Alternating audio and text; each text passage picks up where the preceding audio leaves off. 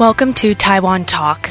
I'm Sheree Felice, and this week I'm speaking with GV Kant, an Indian expat here in Taiwan who is one of the owners of the restaurant Balle Balle. Listen in as we discuss his life in Taiwan and the expat experience in this country.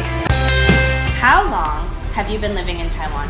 I've been living in Taiwan for last 13 years now, and my beginning, the journey begins like I, I passed out from Khalsa College from Bombay, and I came as an intern to learn about like import and export.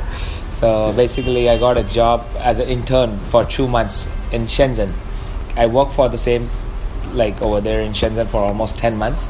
Then I came to Taiwan in October 2006. Okay. Yeah. And let me ask you, where are you from originally? I'm born and brought up in India, not exactly by Bombay, but close by to Bombay, around like 300 kilometers from Bombay, a small town near Nasik. I'm from there. Okay. And what made you interested in going abroad to live and work abroad? And why specifically did you pick China at first? Ah, okay.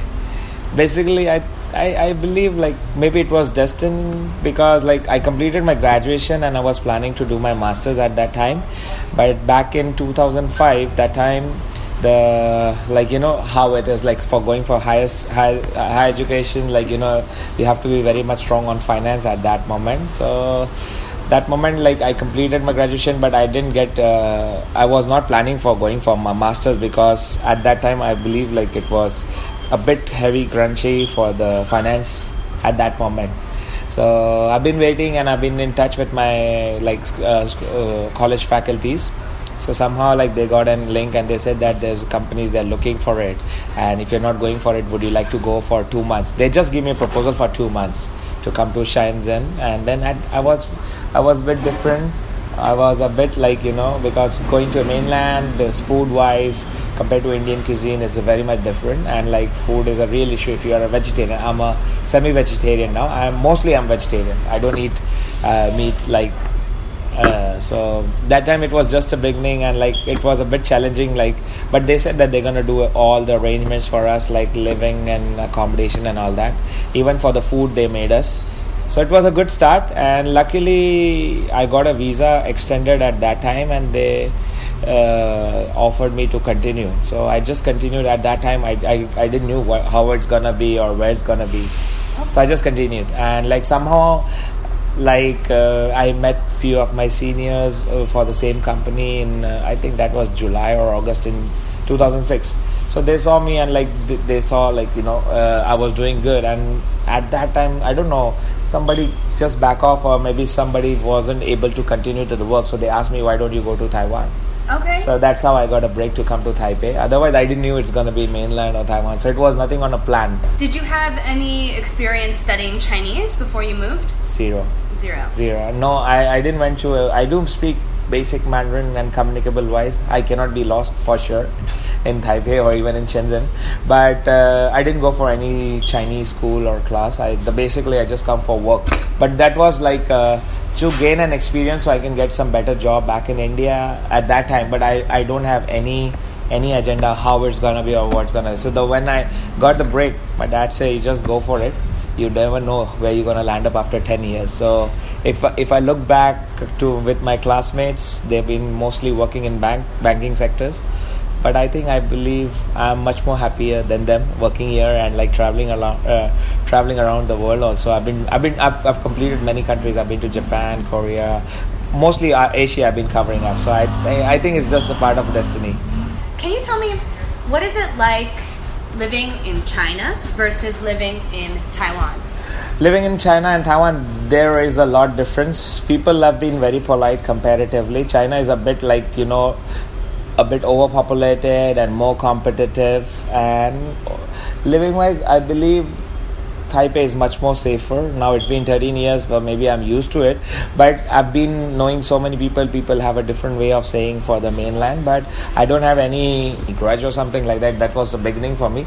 But i believe more or less both are same but taiwan is definitely much more polite and people have been more humble to you and more helpful. Yeah okay. in a way. Yeah they are they're pretty pretty compatible yeah. So did you always have a dream to open up a business or were you dreaming of other things when you were studying?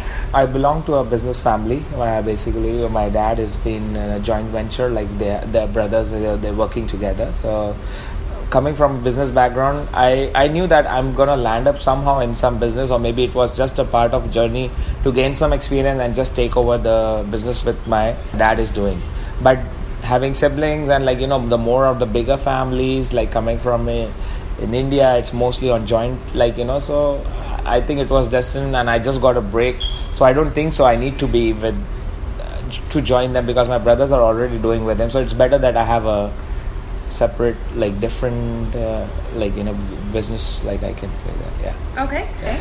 I'd like to hear a bit of your personal experience living abroad. What is it like being an Indian expat living in Taipei? Uh, now it's been 13 years. I'm already used to it and i'm having a very tight schedule for me. I've been working like i'm working like almost like you know it's i i, I barely have some holiday offs. So my life is completely busy and even my family life has been balanced. I have a fixed routine like you know take my son to the school go back to the work and by the time evening i'm almost done. So uh, i would like to say maybe i'm too much occupied but i do have my free time. I've been spending some time with but few of Taiwanese friends and I have some expat friends who've been doing business in Taiwan. So you haven't experienced any challenges as an expat living in Taiwan? Challenges Easy. in a way. The the very first thing about the language barrier, the one you say. The day I came in Shenzhen, my my whoever my seniors were that time, they said that see, GV, you've been in Thai, like an Asian country, so don't expect that people will speak to you in English. So make sure you have to be compatible with your Mandarin so you are able to communicate with the people. Because it, you won't be that lucky to find somebody on the street who will be speaking English, especially in Shenzhen. Taipei is not that bad. People do speak Mandarin and English is not. People are very helpful comparatively. So this was on my like on my list that I have to make sure I have to be. And when I came to Taipei uh, newly, I have some Indian friends. I've been going around with them. I do feel some inferior because others were living for much more like they came a bit earlier and they were more on communication skills with the Mandarin. So slowly, slowly, you start feeling it and this happened with, with me and my family. Like my son is going to a local bilingual school. He speaks mandarin i speak mandarin. And after a while my wife started feeling a bit like uh, inferior like you both of you guys are able to communicate. I'm not. Then she went for an uh, chinese class. She learned a bit. Now she's on a communicable skills but definitely not on that. But at least she's not on that uh, not that level that she's not able to communicate with the locals though. right. So uh, language was a bit like you know challenging thing.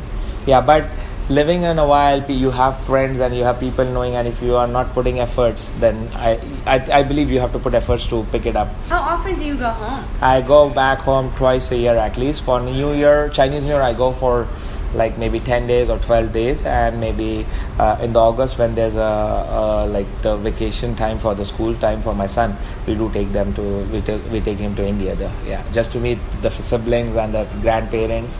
My parents have been in taiwan for a while. My mother-in-law keeps visiting us almost every year.